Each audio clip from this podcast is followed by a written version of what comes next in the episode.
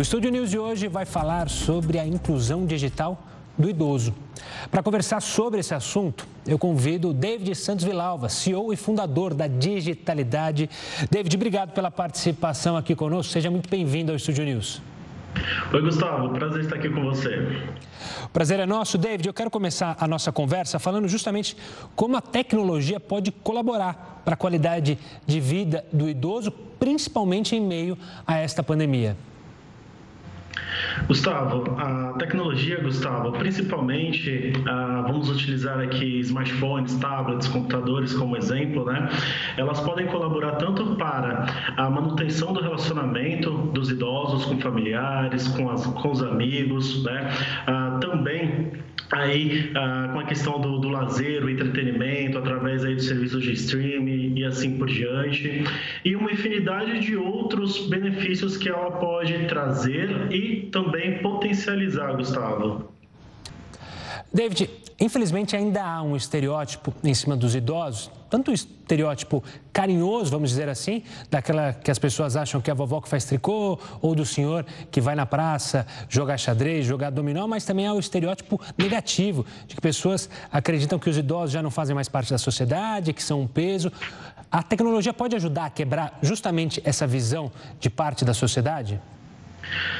Gustavo, olhando aqui no contador da longevidade, uma parceria da Senior Lab com a Ativem e a Expo Longevidade, o número de idosos hoje, de pessoas com mais de 60 anos, é de 34 milhões e segue crescendo hora após hora. Então, primeiramente, falar que esse público é invisível não é bem por aí. É um público que não vinha sendo notado, que não vinha sendo observado, né? Tanto em questões aí, comerciais, de empresas, desenvolvimento de produtos e serviços, né? Até por questões aí de políticas públicas. Mas agora isso começa a mudar, né? E, por exemplo, Gustavo, na questão da tecnologia, esse momento de pandemia, né, que veio, inicialmente os idosos não viam tanta vantagem assim, não viam tanta necessidade, tanta utilidade em estar se dedicando para aprender, para poder utilizar e até comprar esses aparelhos. Mas quando a pandemia veio, Gustavo, ela mostrou, né, para os idosos que realmente há uma necessidade e que realmente há muita utilidade. Então, hoje, no dia a dia, eu vejo lives, por exemplo, de pessoas com 80 anos, com 90 anos, ensinando contabilidade, ensinando matemática, ensinando química, falando de esportes, né? Então, a tecnologia, ela começa a se fazer mais presente e, melhor do que isso, ela começa a ser utilizada com um propósito. E isso é muito bom, isso é muito interessante. Demais. Outra coisa interessante é justamente o trabalho da Digitalidade, que é uma plataforma de educação digital para os maduros. Eu queria que você falasse, David, qual tem sido o perfil desses alunos que aderem justamente aos cursos que vocês disponibilizam? A partir de 50 anos, Gustavo, a procura ela tem crescido, né, principalmente com o público a partir dos 60 anos, né, no geral, para o letramento digital, para a inclusão digital. Então, a partir dos 60, dos 70 anos, é inclusão digital, por meio principalmente ali, dos smartphones, dos computadores e dos tablets.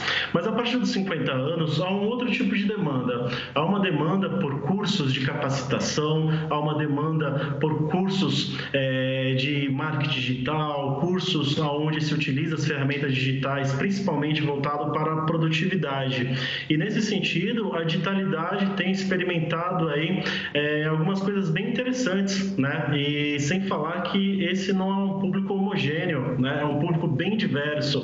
Cada década, digamos assim, a mais, é um novo mundo, é uma nova diversidade, né?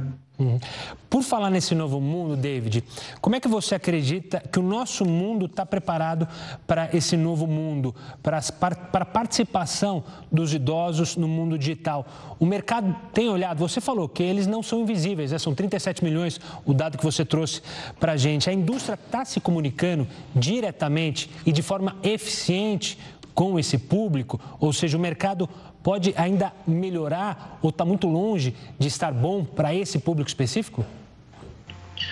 Gustavo, vem acontecendo um movimento desde a década de 90 que começou a tomar mais forma e também acelerar, né, nos anos 2000, que foi o movimento de entender, de notar, de observar, de estudar o público maduro e também a pessoa idosa, o envelhecimento, as questões inerentes ao processo natural de envelhecimento e assim por diante.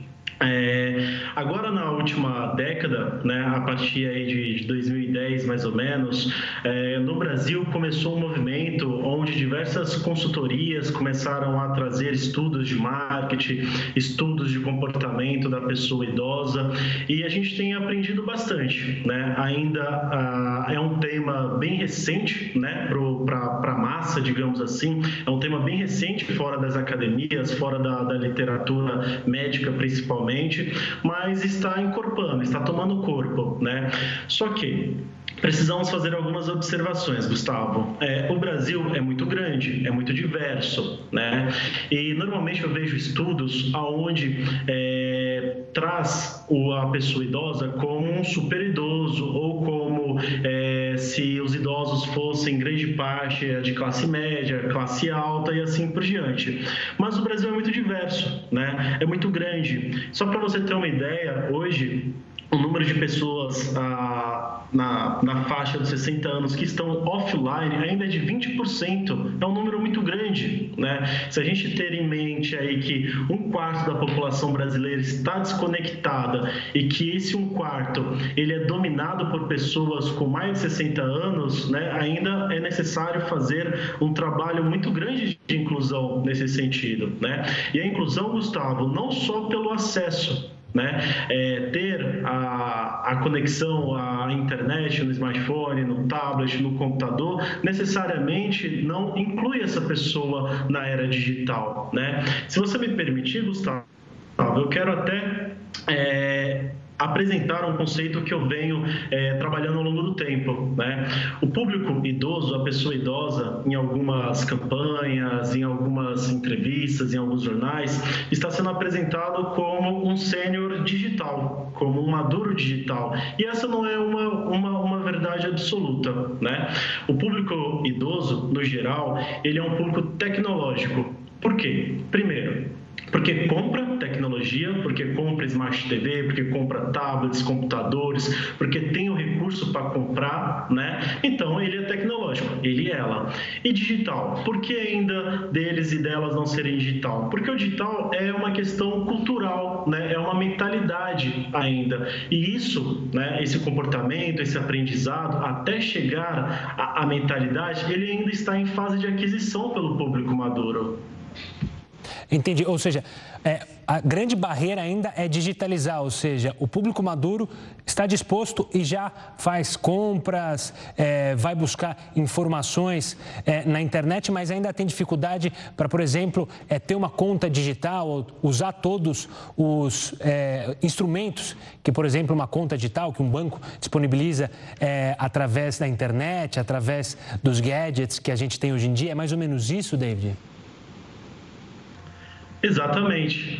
Eles e elas estão presentes, né? É sempre bom ressaltar isso. Estão presentes no mundo online, só que ainda são funções muito básicas, né? Ainda tem uma navegação muito tímida.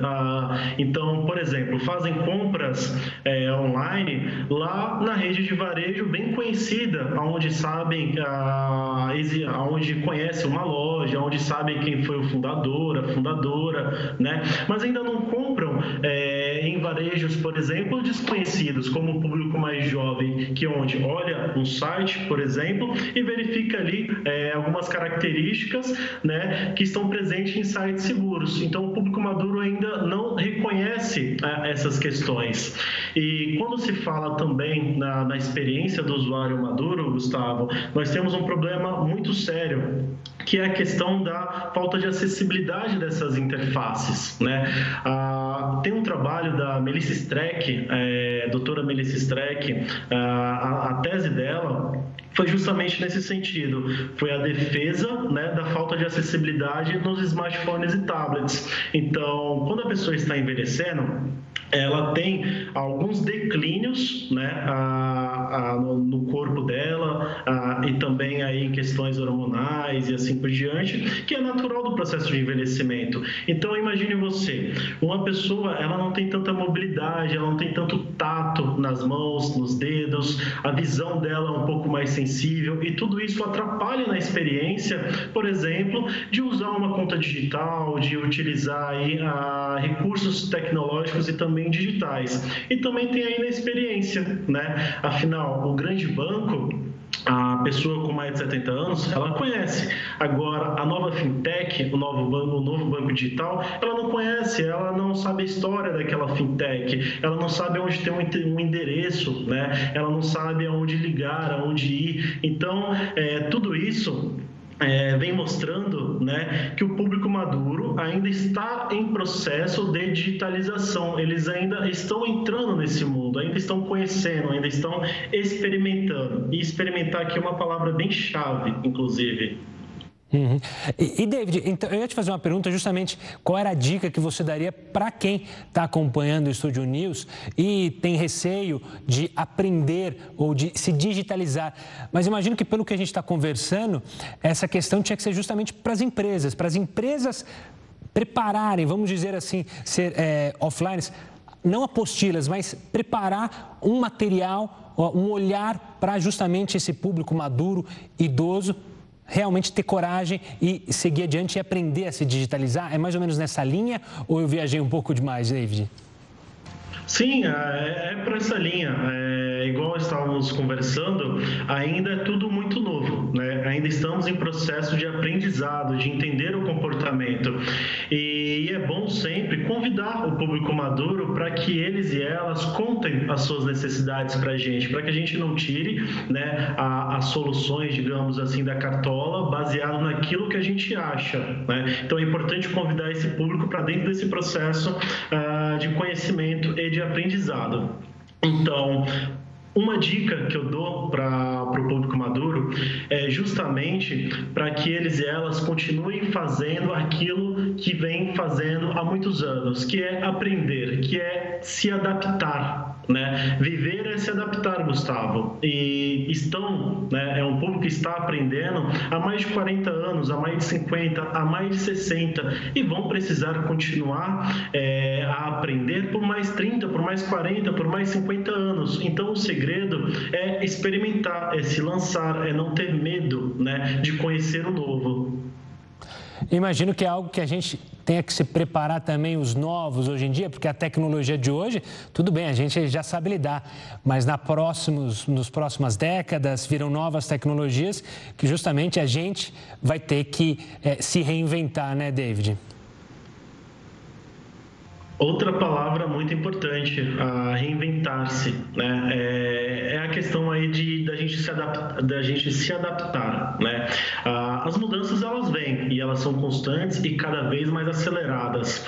E a nossa capacidade de nos adaptar a essas novidades, ela é essencial para que a gente continue tendo uma vida ativa, né? Um envelhecimento empoderado.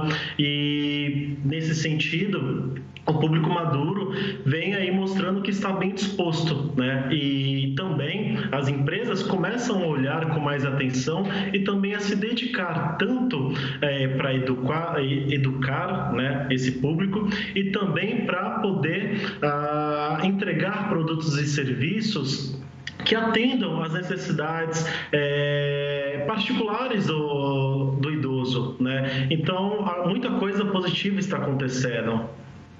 David, quero agradecer demais esse bate-papo com você, agradecer pelas dicas, inclusive, para as pessoas que estão acompanhando em casa, e desejar logo a gente conversar novamente sobre esse tema. Um forte abraço, David. Forte abraço, Gustavo. Foi um prazer estar aqui com você e com sua audiência. Obrigado, David. Olha, o Estúdio News vai para um rápido intervalo, mas a gente volta em instantes para falar mais sobre esse assunto. Não saia daí. O Estúdio News está de volta agora para conversar com José Roberto de Paula Barreira, promotor assessor da Procuradoria-Geral de Justiça junto ao CAOI, que é o Centro de Apoio Operacional ao Idoso. Doutor José, obrigado pela participação aqui conosco. Eu que agradeço o convite. Muito obrigado. Doutor José, eu quero saber primeiro, na sua avaliação, como que o poder público tem atuado para justamente incentivar essa inclusão digital do idoso? Na verdade, a questão da inclusão digital, ela dentro dessa realidade, ela é ainda muito empobrecida, né? Se você for verificar pela estrutura da nossa sociedade. Essa esfera mais da base da pirâmide social, o acesso à inclusão digital é muito difícil, muito complicada. Basta a gente verificar, inclusive, nesse momento difícil enfrentado durante a pandemia, para a inclusão dos alunos na sociedade, nas aulas, né? Alguns tinham facilidade de ter acesso aos meios digitais, outros não. Agora, dentro dessa realidade, ainda é muito pobre as iniciativas, inclusive, do próprio Estado em procurar disponibilizar ao idoso o acesso ao meio digital, né? O que você tem hoje, na realidade, é a possibilidade de que eles, dentro dos serviços públicos, tenham condições de procurar, pelo meio digital disponível, a verificação do que eles pretendem, né? No banco, por exemplo, um banco para acessar suas contas, suas aplicações, etc. Muito embora, basta você ficar numa fila dos caixas eletrônicos dos bancos para você constatar o quão difícil é aos idosos o acesso às informações que, para a maioria das pessoas que tiveram essa iniciação digital já logo cedo, é muito tranquilo. Agora, para os idosos, isso é quase um meio muito difícil, complicado, né? Outras informações que são importantes, informações com relação à questão relacionada à previdência, né? Aposentadoria, pensões, tanto pensão previdenciária ou assistencial, ou ainda mesmo a questão relacionada à possibilidade de ter acesso a meios que estão disponíveis, a maioria da população que tem acesso digital, por exemplo, biblioteca e outros meios dentro dessa realidade. Mas o fato é que o Estado, pelo que a legislação preconiza, ele sim teria necessidade de alargar esses meios e ampliar esses meios para facilitar a vida do idoso e assim tornar a vida dele mais agradável, mais tranquila e bem mais acessível, né, as informações de que ele precisa. Mas ainda é muito empobrecido essa disponibilização desse tipo de serviço. Doutor José, em meio a essa dificuldade de acessibilidade para o idoso, como que o Centro de Apoio Operacional ao Idoso, o CAOI, atua para justamente tentar garantir pelo menos o mínimo dessa inclusão? Pois é, o fato é assim, nós hoje temos buscado o acesso de informações aos idosos dentro da realidade dos serviços de que ele precisa, não é? Buscar plataformas que disponibilizem, por exemplo, horários de ônibus, né? Que já é um serviço público extremamente importante, interessante e absolutamente necessário, principalmente nesse momento, né? Acessar os horários de ônibus, acessar também a possibilidade de, disponibilizar ao idoso a possibilidade de que ele tenha acesso às informações, ao transporte rodoviário estadual, interestadual, enfim, a possibilidade de que ele tenha condições de ter na sua base a possibilidade de saber em consultas que são agendadas pelo serviço público, muito embora esse serviço seja extremamente necessário, ele ainda é muito precário, como eu falei desde o início. Nós temos procurado, né, estabelecer critérios de reuniões, de acesso às respectivas secretarias dos estados. Os promotores dentro dos seus respectivos municípios certamente vão procurar, junto às secretarias de saúde dos municípios também, estabelecer um critério de trabalho nesse sentido, para que os idosos tenham condições de ter essa forma de acesso a essas informações, não é? Porque, caso contrário, você não estaria cumprindo com o que a própria Constituição Federal determina, né, no seu artigo 1º e 3º, normas princípio, que fala sobre a proteção da dignidade humana, a possibilidade da erradicação e marginalização das desigualdades sociais e regionais, etc.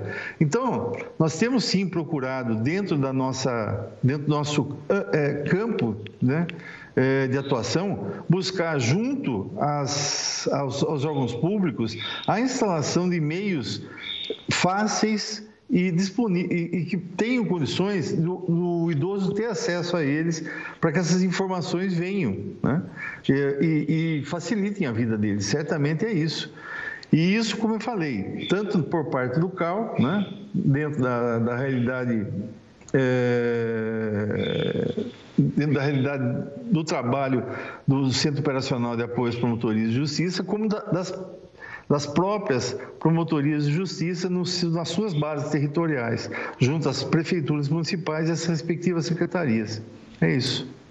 Doutor, você falou da questão constitucional de de cumprir o que a nossa Constituição diz, garantindo o direito aos idosos. E eu queria falar especificamente da educação digital dos idosos e das pessoas maduras. Você acredita que essa tecnologia, estar disponibilizada para esse público, ainda geraria uma maior independência e uma liberdade que eles tanto precisam? É evidente, né? Não há dúvida nenhuma. Mas isso nós precisamos saber o seguinte, para que nós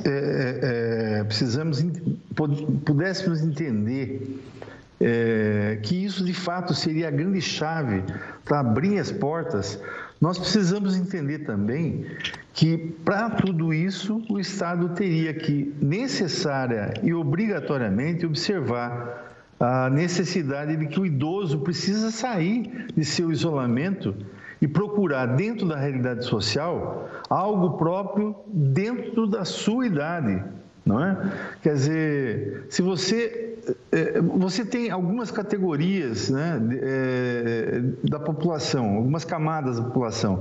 Você tem a infância, você tem a juventude, você tem o adulto, maduro, adulto, e você tem o idoso, não é?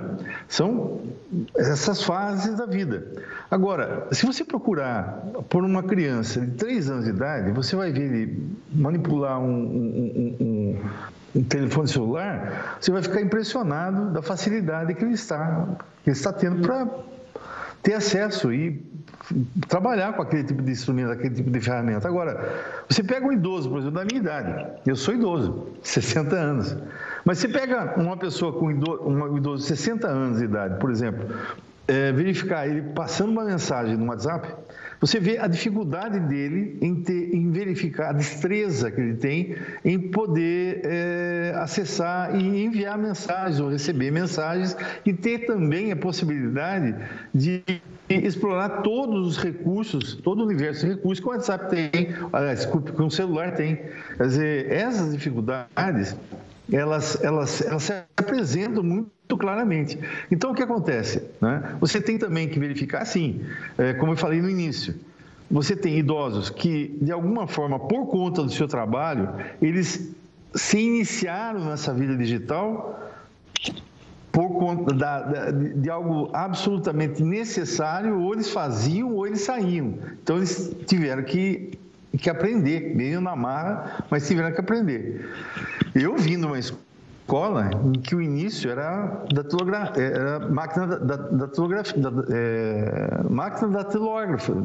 datilografia, né? Mas posteriormente, passou-se aí um ano e pouco, começou a era digital, através dos PCs antigos, aquela coisa toda, e a coisa foi evoluindo, eu tive que evoluir com isso.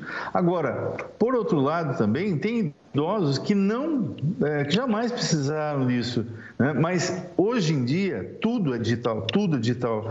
Conta de banco, procurar seus direitos junto ao INSS, recursos humanos, etc. Uma série de coisas, né?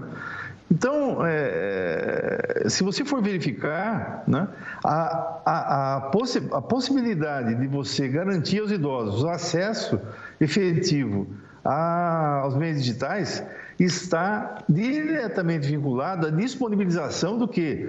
De informação possível para todas as pessoas, para ter acesso às realidades que de alguma forma se colocam, principalmente, como eu falei, se você for ter como parâmetro os serviços que são prestados para o Estado, né? Claro. Doutor, você citou o trabalho, eu queria trazer alguns dados da Pesquisa Nacional por Amostra de Domicílios, a PNAD contínua. O desemprego justamente entre os idosos saiu de 18,5% em 2013 para 40,3% em 2018. Há maneiras para mudar esse cenário? As empresas ainda evitam contratar pessoas mais velhas? Como que você enxerga essa situação que é alarmante, doutor José? Pois é, como você falou, é extremamente alarmante. Se você for procurar verificar essa situação, ela, na verdade, ela caminha ao que diz, inclusive, né, a própria Constituição Federal, quando ele fala que a República Federativa do Brasil, né, constitui-se do Estado Democrático de Direito e tem como fundamento a dignidade da pessoa humana, né? E o artigo 3º, por sua vez, também fala que constitui objetivos fundamentais da República Federativa do Brasil garantir o desenvolvimento nacional, erradicar a pobreza, marginalização, etc. Agora, como é que se faz isso? Como é que você garante isso?